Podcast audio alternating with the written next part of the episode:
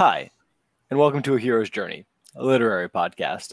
I'm your host and judge, Jack, and I'm here with my oligarchical Olympics. This is Alex. And I'm Zach. Each week, we look at a different book through Joseph Campbell's monomyth. Uh, this week, we're going to be doing something a little bit different. We're going back to the world of Red Rising, but we're not going to be looking at Darrow's story. We're going to be looking at the two characters that operate as either shadows or the other side of Darrow's coin, I think is a phrase that gets thrown around sometimes. Uh, the jackal. Perhaps, perhaps a foil. I was going to say that, Zach. Yeah, but foil, you can be a foil without being designed to exactly parallel them.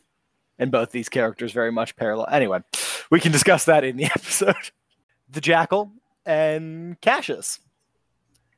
So we're to run through and discuss some points that we think sort of match their hero's journey and where those kind of sit in reflection to Darrow.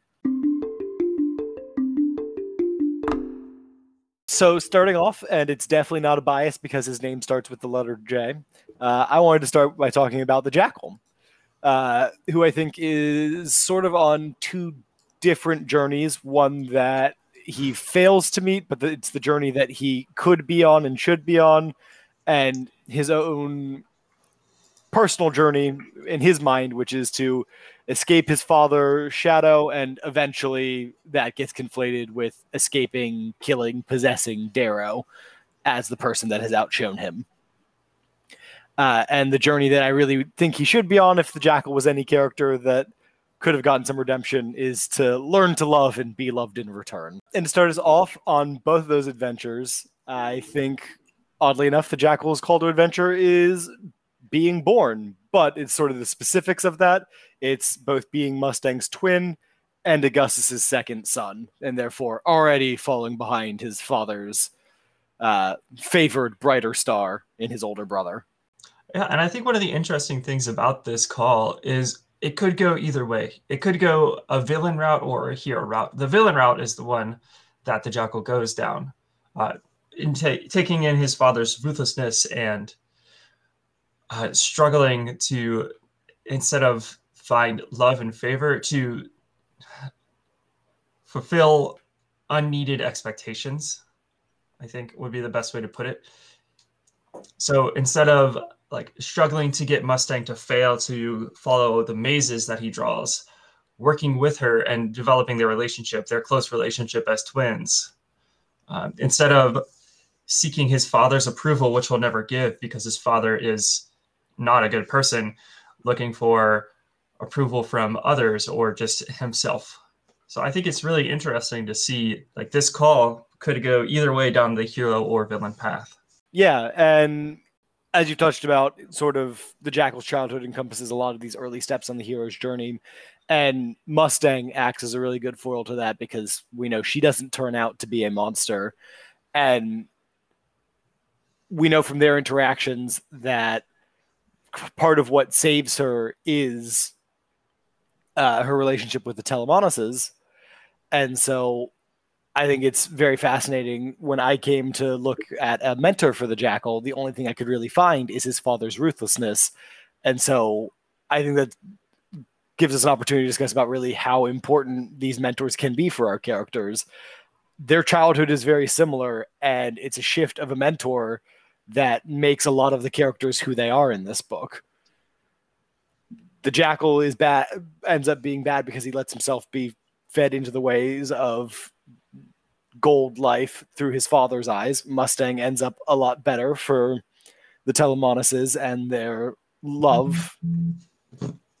Darrow has sort of many mentors throughout his life, but the one that is probably most impactful on him is his uncle Narol, and that is part of the reason why Darrow is probably a good man, but not, or sorry, a great man, but not a good man, because Narol was also hard, a bit like the way that the Jackal learned from his father's ruthlessness.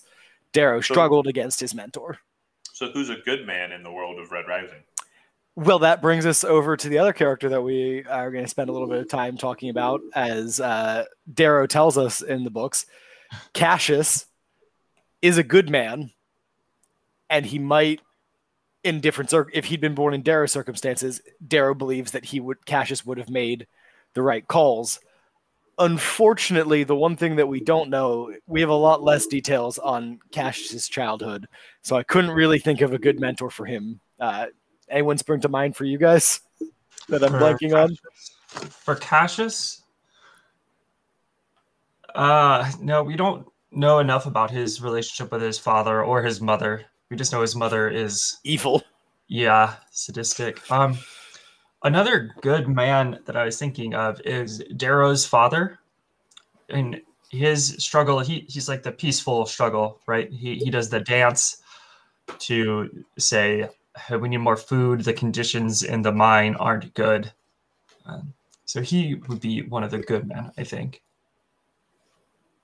Yeah, but of course that's part of also what shapes Darrow is he sees his father is a good man and his father dies leaving a wife to raise all of his children and struggle through anyway.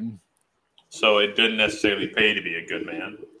It definitely in the in this world it definitely does not pay to be a good man and I think that's part of again uh, this is might get a little confusing with the jumping back and forth but that's part of what the jackal is sort of emblematic about because even even when the jackal struggles up against darrow the da- uh, jackal continues to succeed throughout his life right and So, so do you think that this book, at least in the first book, and it could be going into books two and three as well, how much of the nature versus nur- nurture argument? Because I don't remember if we actually talked too much about it when we were discussing just Darrow's journey.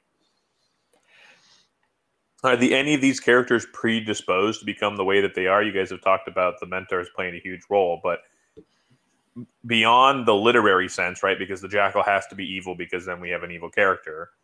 But Right.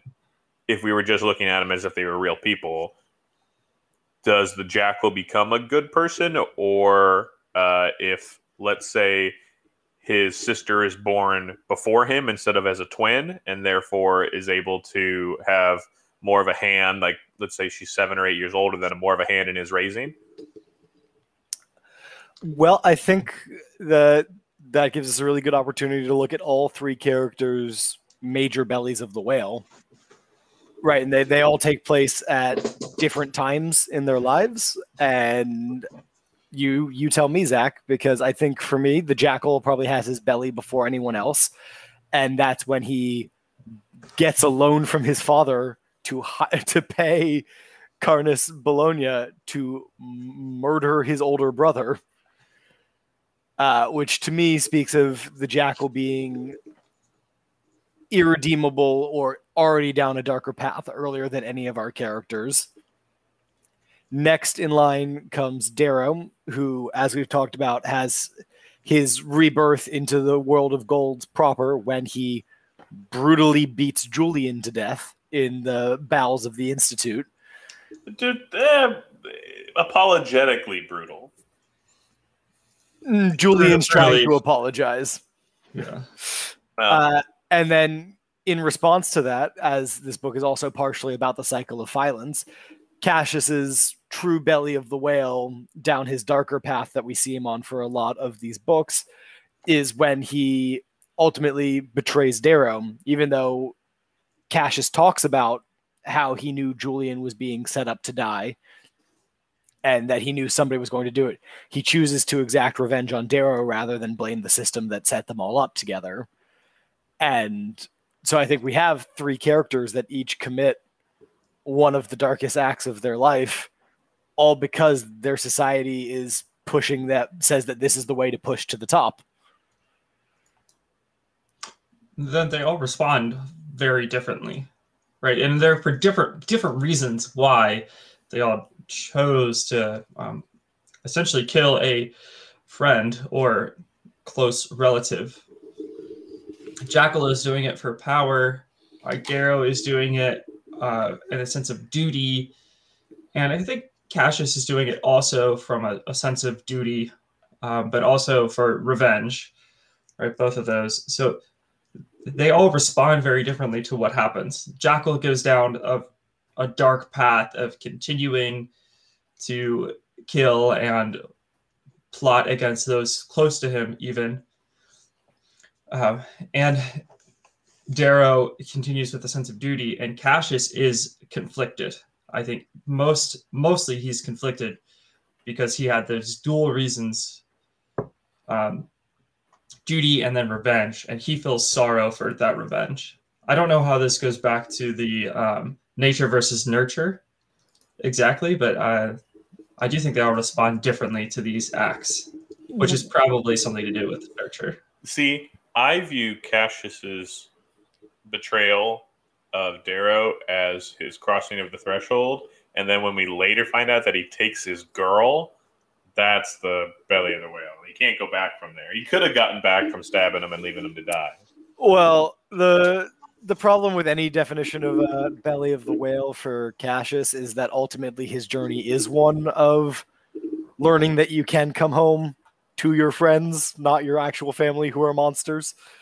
So, if you think that Cassius's belly of the whale is ultimately his time on the moon uh, on the moon, what do you think of for his road of trials? Well, it depends on what you've laid out Cassius's journey to be. Um, in the event that it's redemption, then I think the trials have to be the instances in which he is exposed to Darrow's, you know, ideas that are counter to his upbringing if those are the things that are going to change him and, and, and undergo him to achieve his ultimate boon, then they have to be the different interactions with Darrow.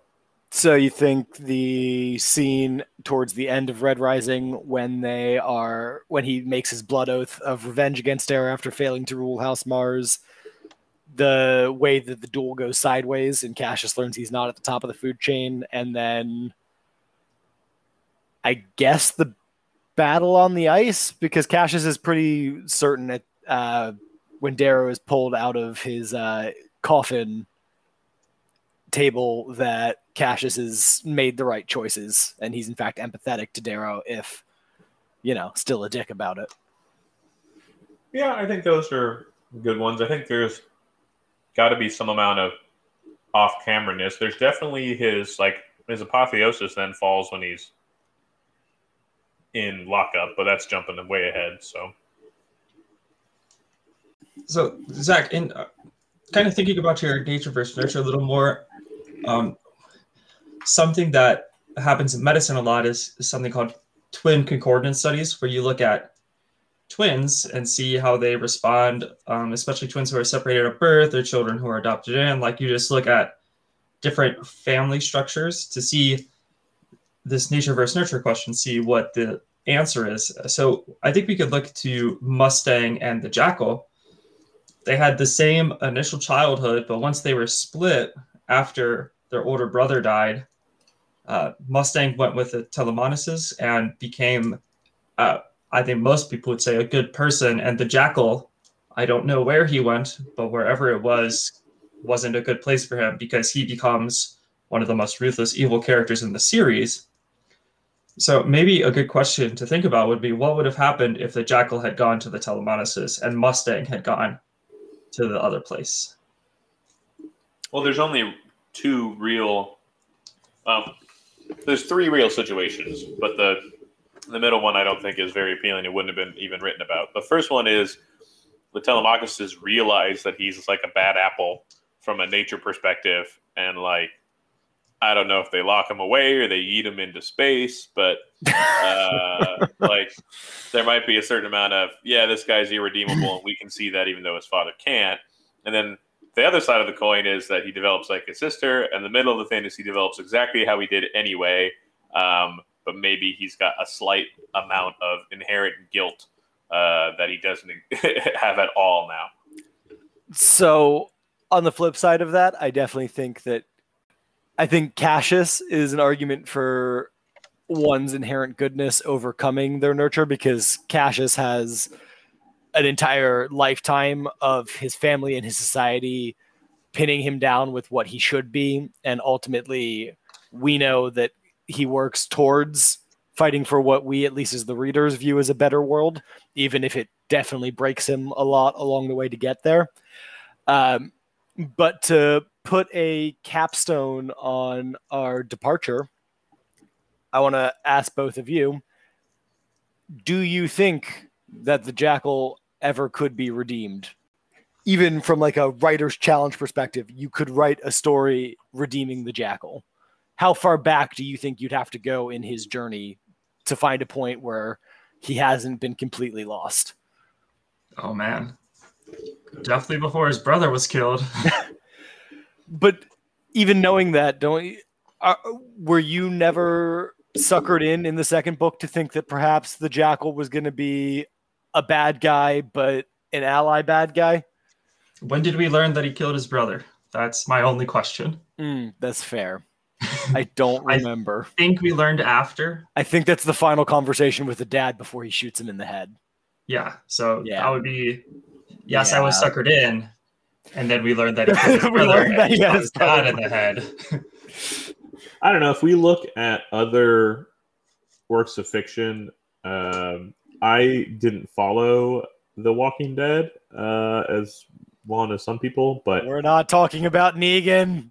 I want to talk about Negan because if they give him a redemption arc, they can literally give anybody a redemption arc. Yeah, I think he could have had a, a, redemption arc. I don't think it would have necessarily played well with a lot of the audiences, but I feel like the characters in World have enough um, grace. Isn't really the right word, word, but they have enough in them to for to have. They have a lot of forgiveness in them, and I don't think he um, he was beyond that.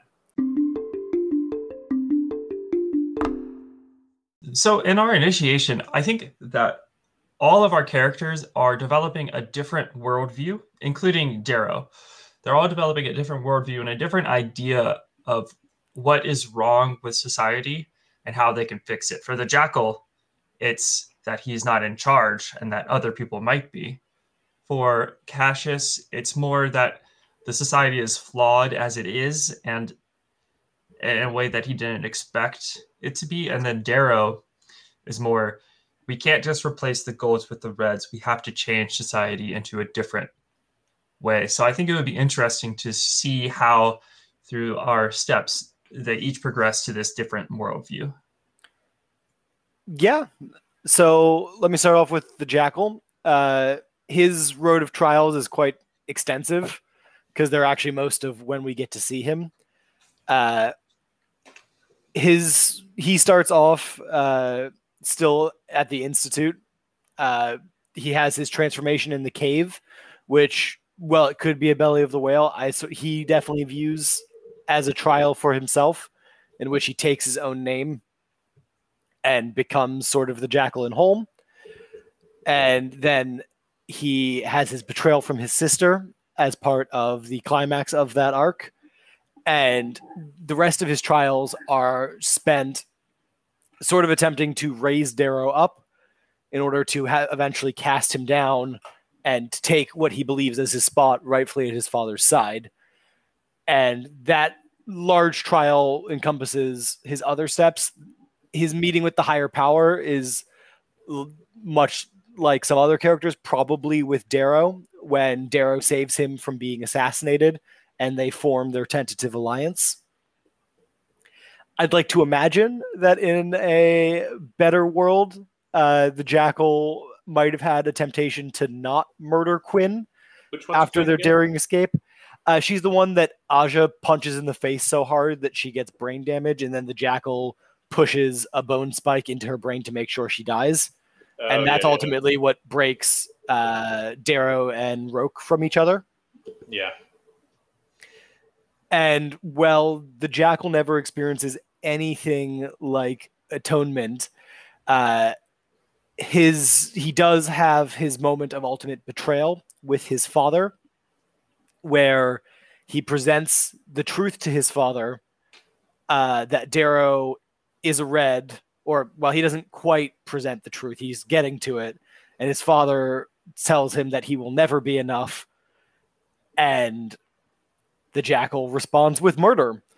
And it is both apotheosis and ultimate boon as he seizes his place above his father, finally stepping out of his shadow and finding that none of it makes him happy. Did the jackal have more money than his dad when he killed him? Who knows? His dad was the governor of Mars, so his dad had a planet's worth of money. Even if right, they were in open rebellion. He declared himself king of Mars. That's true. So one thing about the jackal, I think if he hadn't become obsessed with Darrow, he might have had a better chance to achieve his goal and keep his goal of becoming the sovereign and ruling everything because his obsession with Darrow leads to mistakes. Right? It it leads him to uh, act differently. It What? leads him to keep Darrow alive. Yes, at least if he keep Darrow alive and act differently, right? If he had just killed his father and not kept Darrow alive, like slay Darrow at the same time, and then bided his time for a little bit, probably not very long, before killing Octavia too, he could have easily taken over and made himself sovereign.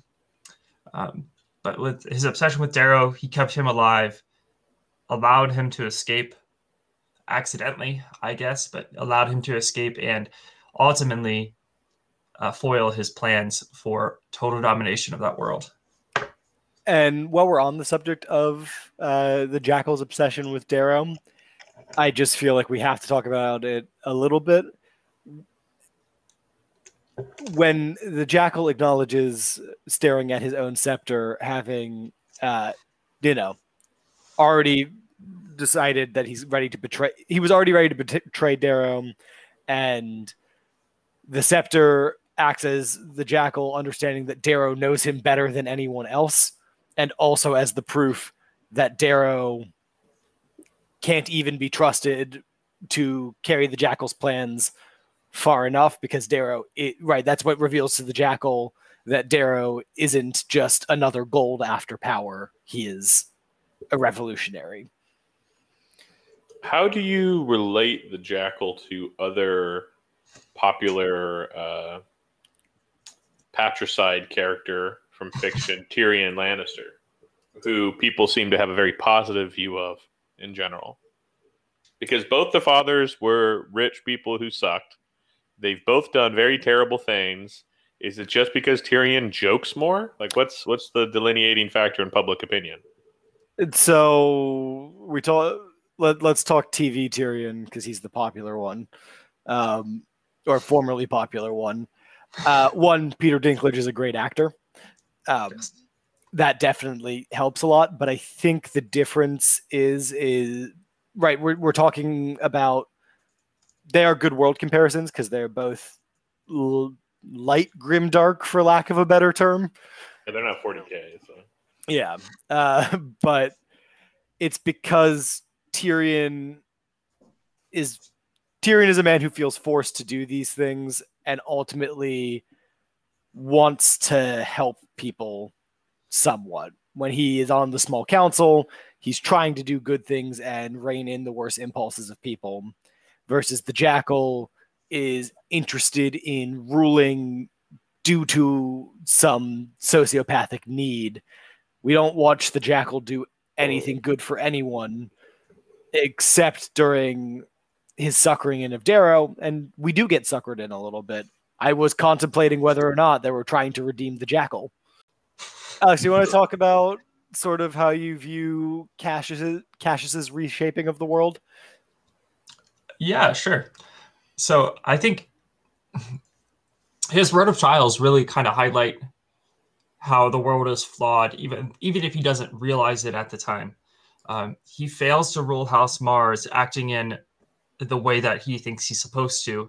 It fails, and then you can see Darrow come in and rule better, and see that the world is not acting exactly as Cassius thought it was. And then he leaves the institute and duels his way to the top of society. And I don't know how you wouldn't realize that something is wrong when, you know, killing people is what gets you more power and gets you to the top of society. And then his and then his fights in the war, fighting against Darrow, a man he knows to be good, but doesn't like for something that uh, was out of Darrow's control, was contrived. Again, kind of just highlights that the world is flawed and there might be a better way to do this. I think the meeting with the higher power is when Darrow and Cassius duel. And again, this highlights what could be wrong with society. Octavia forces him to duel. She is going to betray and slaughter uh, House Augustus at this dinner. And again, Cassius is fighting Darrow, who he acknowledges is a good man, or at least subconsciously knows is a good man. Uh, temptation for Cassius is obviously to continue with the status quo of gold and gold ruling over everyone. For an atonement with the creator, we can see Cassius watching the videos of the Institute after Roque is dead and Darrow has captured him.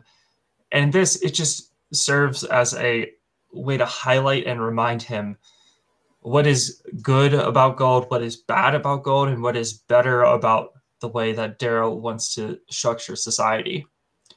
Uh, and that leads directly into the apotheosis, realizing that the world is flawed, um, which goes into the ultimate boon of dueling with Darrow and Mustang at the end of um, at the end of Morning Star, and helping helping to set society up in a better way, and then to prove to himself that he's setting society up in a better way, he takes Lysander au Lune with him, right? Uh, in a way, he can try and reform society by redeeming this person, the symbol of gold society, the the biggest symbol of gold society that is left. And also, you know, stop Sevro from straight icing a ten year old.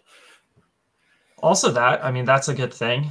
Um, uh, and we've talked about Darrow's journey through society quite a lot, but just for anyone that needs a refresh, uh, Darrow spends most of our second book, Son of Gold, rising through Golden Society in a series of trials and tribulations, but he he starts playing the game their way even after he'd had a revelation even after he's had his realization that he's more than just Harmony's blade, he spends Golden Son playing by the Gold's rules, and ultimately that leads to his downfall and this betrayal that we've talked about with the Jackal. And it isn't until he goes sort of a, another remaking in Morning Star that Darrow realizes that it's not about just what he wants and taking things. It's about elevating everyone up together to remake society. And, and I'm then, sure they do that perfectly and have no problem. And then one last time when then he puts his wife in charge of everything. So, you know, he's not perfect. Um, so I think both uh, Cassius and Darrow's temptations are similar. Darrow's is to replace the gold with the red, basically flip society. So the red is in charge and decimate gold. And then Cassius's is to keep with the status quo, keep gold in charge and keep the reds under under their foot. Zach, why do you think that or do you think that the temptations are different and if they are, how? I think the main reason that they are the same is that they both they both require the rejection of the other, right? There's no world in which, or at least in their minds, these ideas meld in any meaningful way. If they, yes, they're they're one's a revolutionary, one's a status quo, but they both involve power, and in their own views, both groups can't have the power at the same time. That doesn't mean that's how it is in reality, but I don't think that either character, at least in throughout majority of their journeys, is willing to accept uh, a, melding of the ideas. Yeah, you can see in reality at the end that gold and red can work together in harmony, right? With Mustang in charge and Dancer helping the um, helping run society as well. you know both both gold and red can work together, but it takes a long time for Darrow to realize it and a lot of struggle for Darrow to realize it. And then Cassius, it's faster, but it is also at the end of the the series when he realizes that.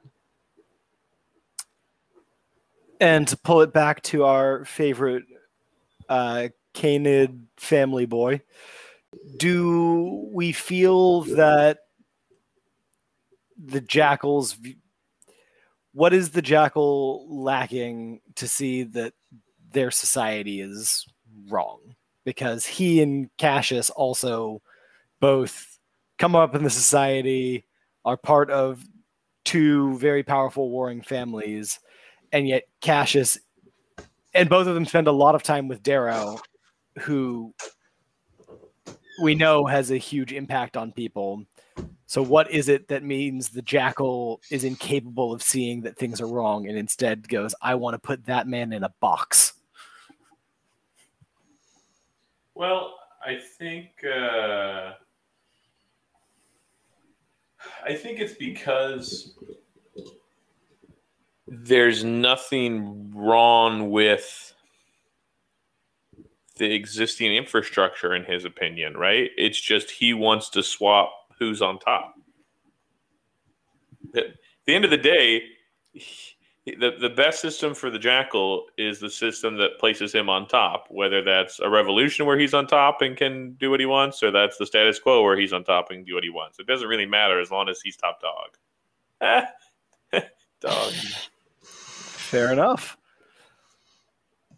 Uh, and then, honestly, the only last bit we have to discuss about is uh, what the jackal the Jackal's real ultimate boon for the journey he should have been on. Uh, right. The, this twist in the Jackal's trajectory comes in the final confrontation of Morningstar, where after our heroes win their final battle, the Jackal begins to cackle because he has he believes he's won. He has the nukes in place. All of his obstacles have been removed, and he tells Darrow to basically kneel. And that is his glorious revolution, and that will lead him to the ultimate boon of him being on top. And instead, Darrow responds by ripping out his tongue, which I think leads to a very immediate secondary apotheosis in which he realizes that all of his dreams are going to be falling apart. And I would like to imagine that that version of the jackal perhaps did realize that what mattered should have mattered was his family and accepting that his sister really did love him and that he didn't need to always attempt to win through the way that his father ascribed winning. And his actual ultimate boon rather than conquering the galaxy and being sovereign is that final last gentle tug he feels on his feet as he does the hangman's dance proving that his sister really did care for him, even if he was a monster. It's been a little bit of a different style of episode, uh, and neither of these characters have returns that we can talk about because the book ends in one of their death and the other one running off to live his own life. Uh, which I guess are uh, freedoms to live in their own way, but we're not going to go into that. Uh, but let us know what you think. Uh, is this the kind of thing you guys might be more interested in hearing? Some free, more freeform discussion on characters in series we've already been through. You can always reach out to us at Heroes Journey on Facebook.com or at a underscore Heroes underscore Journey on Twitter, or drop us a message in the Discord. Thank you so much for joining us. If you've been enjoying Hero's Journey, don't forget to leave us a review wherever you get your podcast from. Ding, poke, whatever buttons they demand. Uh, the feedback really helps, and traffic is how we rate our value as humans. As always, I've been your host and judge, Jack. This is Alex. And I'm Zach. And join us next week on a special episode with Zach and I diving into the second part of The Two Towers from Lord of the Rings. Oh, thank you. I did it. I saved us an hour and a half. We're No. trying to get an episode here, man. I did it.